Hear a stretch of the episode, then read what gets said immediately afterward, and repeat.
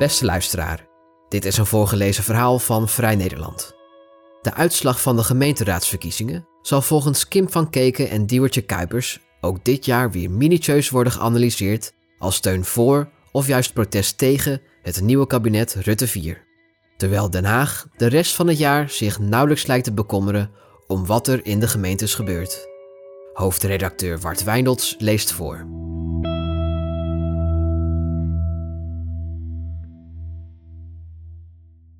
Rondom de campagne voor de gemeenteraadsverkiezingen zijn lokale overheden altijd voor heel even de favoriete troeteldiertjes van de aan peilingen verslaafde landelijke politiek. De leiders van de nationale partijen hopen, gevoed door hun gewiekste spindokters, op de uitslagenavond van 16 maart de krenten uit de pap te halen, zodat ze zichzelf als winnaar kunnen uitroepen.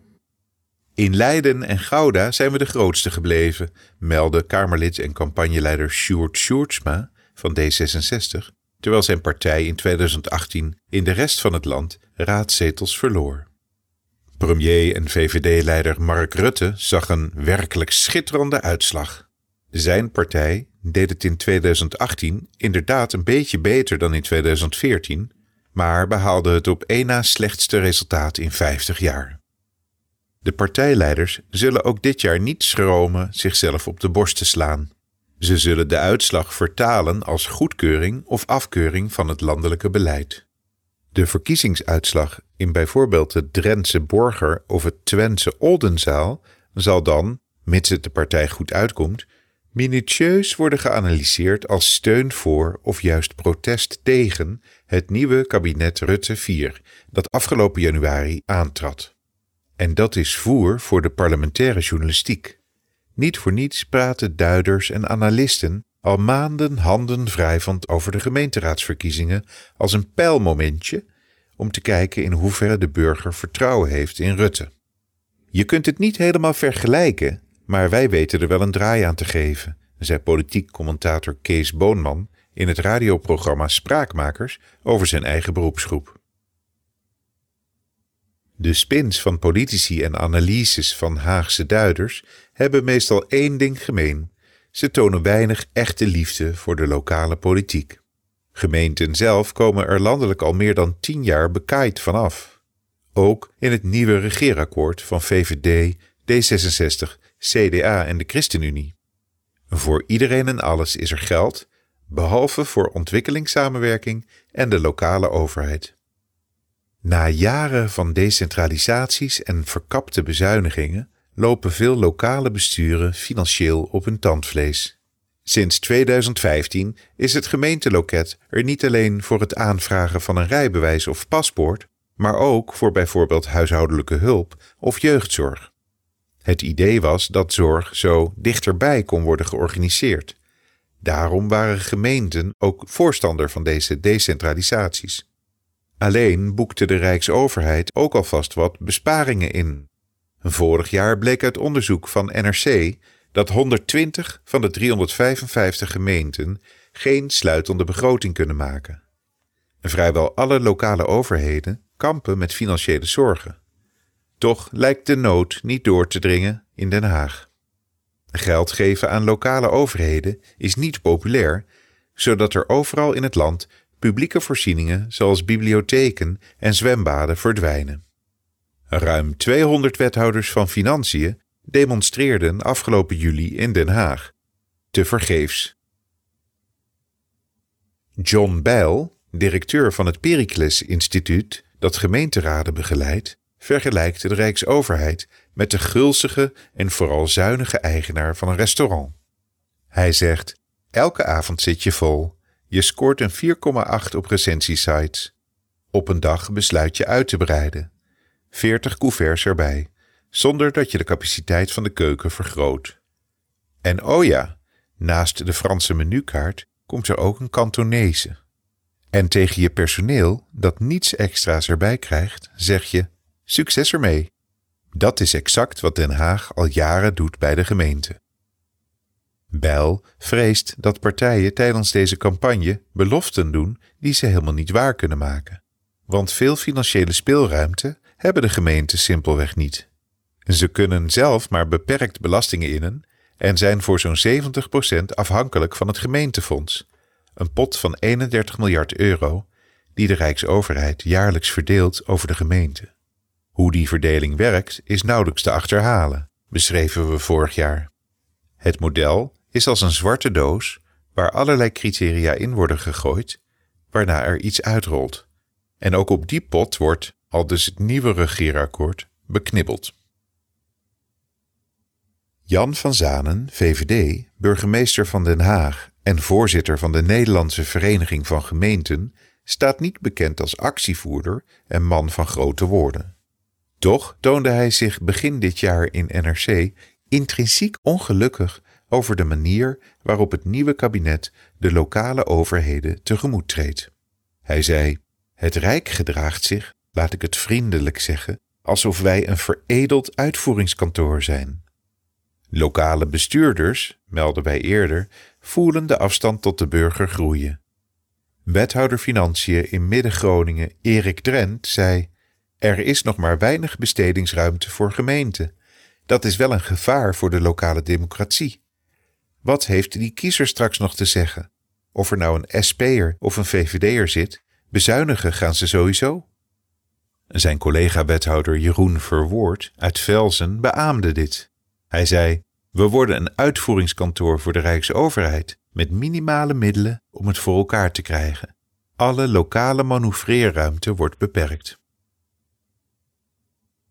Verkiezingen gaan over vertegenwoordiging en verantwoording, zegt politicoloog Tom van der Meer van de UVA. Vooral dat laatste wordt steeds lastiger, want de gemeenten hebben er heel veel taken bij gekregen, maar geen extra ondersteuning, nog financieel, nog in handjes. Er zijn bijvoorbeeld geen extra raadsleden bijgekomen om te controleren of al die taken goed worden uitgevoerd. Besturen die het niet redden, moeten samenwerken of herindelen, het nette woord voor opgaan in een grote gemeente. Door een gebrek aan middelen zijn gemeenten massaal samenwerkingsverbanden aangegaan. Dan regelt gemeente X bijvoorbeeld het passend onderwijs van gemeente Y. Het lastige is dat de raad van gemeente Y niet gaat over de wethouder van gemeente X en daardoor nauwelijks vragen kan stellen over het passend onderwijs. Van der Meer zegt: De democratische controle is echt verslechterd door al die samenwerkingsverbanden. Er zijn nu een kleine 1300 van dit soort collaboraties. Maar weinig kiezers weten dat bijvoorbeeld de buitengewoon opsporingsambtenaar van gemeente A eigenlijk in dienst is van gemeente B. Het zijn onderwerpen die nauwelijks worden benoemd tijdens deze campagne. Ook over de lokale partijen gaat het nauwelijks. De lokale partijen bestaan niet, al dus Simon Otjes, politicoloog bij de Universiteit Leiden. Hij zegt: Het is een diverse familie van partijen. Een familie die vanaf de jaren negentig groeit en de laatste verkiezingen stevast de winnaar is als je ze tot één partij rekent. En Otjes durft wel te voorspellen dat dat ook dit jaar het geval zal zijn. In maart 2018 haalde deze diverse familie, zo'n 800 partijen, bijna 30% van alle stemmen in Nederland. Lokale partijen besturen mee. John Bijl van het Pericles Instituut zegt: ze vormen in veel gemeenten een stabiele factor. En toch worden ze door de Haagse politiek nog altijd als minderheid gezien, al dus burgemeester Jan van Zanen in een column in Binnenlands Bestuur. Lokale partijen weten, schrijft hij, een snaar te raken die door landelijke partijen over het hoofd wordt gezien. Ze zetten zich in voor zaken die de inwoners direct herkennen in hun leefomgeving, zoals betere wegen, meer groen en ruimere voorzieningen. Doordat lokale partijen dichter bij de inwoners staan, voelen die inwoners zich beter door hen vertegenwoordigd. Den Haag mist dat signaal, stelt hij. Zo wordt geen budget beschikbaar gesteld om lokale partijen te financieren. Landelijke partijen krijgen 25 miljoen euro om naar eigen inzicht te verdelen over de lokale afdelingen.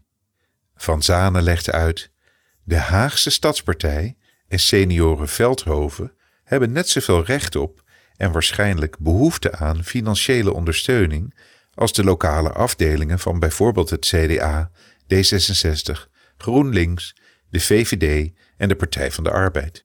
Als wij democratie serieus willen nemen, moeten we ook de minder gevestigde partijen een kans geven.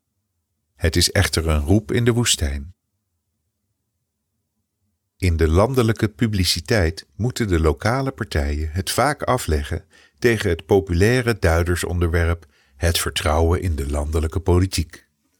Spindokters zullen, waarschuwt politicoloog Tom Lauwersen van de Universiteit Leiden, geestelijk vader van de peilingwijzer, aan de haal gaan met de uitslagen en die zo gunstig mogelijk uitleggen, zodat uiteindelijk iedereen gewonnen heeft. Natuurlijk laten kiezers landelijke overwegingen een rol spelen bij hun stem. Maar, benadrukt Lauwersen, de uitslagen van de raadsverkiezingen zijn beslist geen betrouwbare peiling. Hij zegt: de opkomst is bijvoorbeeld lager dan bij de landelijke verkiezingen. Ook doen landelijke partijen als de SP, PVV, Forum voor Democratie, DENK, de Partij voor de Dieren of Bijeen in heel veel gemeenten niet mee. Lauwerse zegt: en lokale onderwerpen spelen vanzelfsprekend vaak een rol bij de stem. Door in de media te doen alsof de gemeenteraadsverkiezingen een peiling voor of tegen Rutte zouden zijn, loop je volgens Lauwersen het risico dat veel kiezers landelijke politiek te veel laten meespelen bij hun keuze straks. Zijn collega Otjes zegt: Hoe meer het beeld is dat deze verkiezingen een landelijk referendum zijn, hoe meer kiezers zullen denken dat dit echt over Rutte gaat, terwijl juist de lokale thema's belangrijk zijn. Daar zou het over moeten gaan. Van der Meer noemt als voorbeeld de verkiezingen voor de provinciale staten in 2019. De campagnestrategie van Rutte's VVD was een tweestrijd met Thierry Baudet van Forum voor Democratie. De media hapte toe. Presentator Jeroen Pauw organiseerde een debat tussen de twee heren in de Rode Hoed. Daar drukten ze armpje over onderwerpen als de euro, MH17 en leiderschap. Allemaal onderwerpen waar de provinciale staten niet over gaan. De belangrijkste vraag na afloop onder de duiders: wie was de winnaar? Terwijl je dus helemaal niet op Rutte of Baudet kon stemmen, ze stonden niet op de kieslijst. Desalniettemin behaalde Forum voor Democratie een monsterzege. Ook bij de komende gemeenteraadsverkiezingen lijken journalisten het niet te kunnen laten die weer te geven als een strijd tussen gevestigde landelijke partijen. Ook die partijen zelf gaan daarvan uit. Onder meer D66 speelt hierop in door zelf peilingen aan te leveren bij lokale redacties. Politicoloog Tom van der Meer ziet dat door politieke partijen betaalde peilingen als nieuws worden gebracht door regionale media. Want peilingen uitzetten is een tijdrovende en geldrovende klus waar lokale redacties vaak de mensen en middelen niet voor hebben. Toch doen journalisten er goed aan dit gegeven paard in de bek te kijken. Ze zouden volgens Van der Meer op zijn minst de bron van de informatie en de implicaties daarvan expliciet moeten beschrijven. Voor de kiezers is het vooral belangrijk om de gemeenteraadskandidaten zelf te zien in plaats van landelijke peilinggrafiekjes of analyses over het vertrouwen in de nationale kopstukken. Want die kandidaten zullen het uiteindelijk moeten gaan doen. Wat duiders ook beweren, deze verkiezingen zijn geen landelijke pijlmomentjes, maar gaan over de lokale democratie.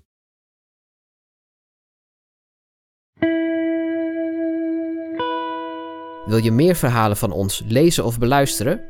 Kijk dan op vn.nl of abonneer je op Vrij Nederland in je podcast-app. Voor onze trouwe luisteraars hebben wij ook een speciale actie. Een half jaar Vrij Nederland online voor maar 15 euro. Kijk voor de aanbieding en de voorwaarden op vn.nl/podcast. Bedankt voor het luisteren.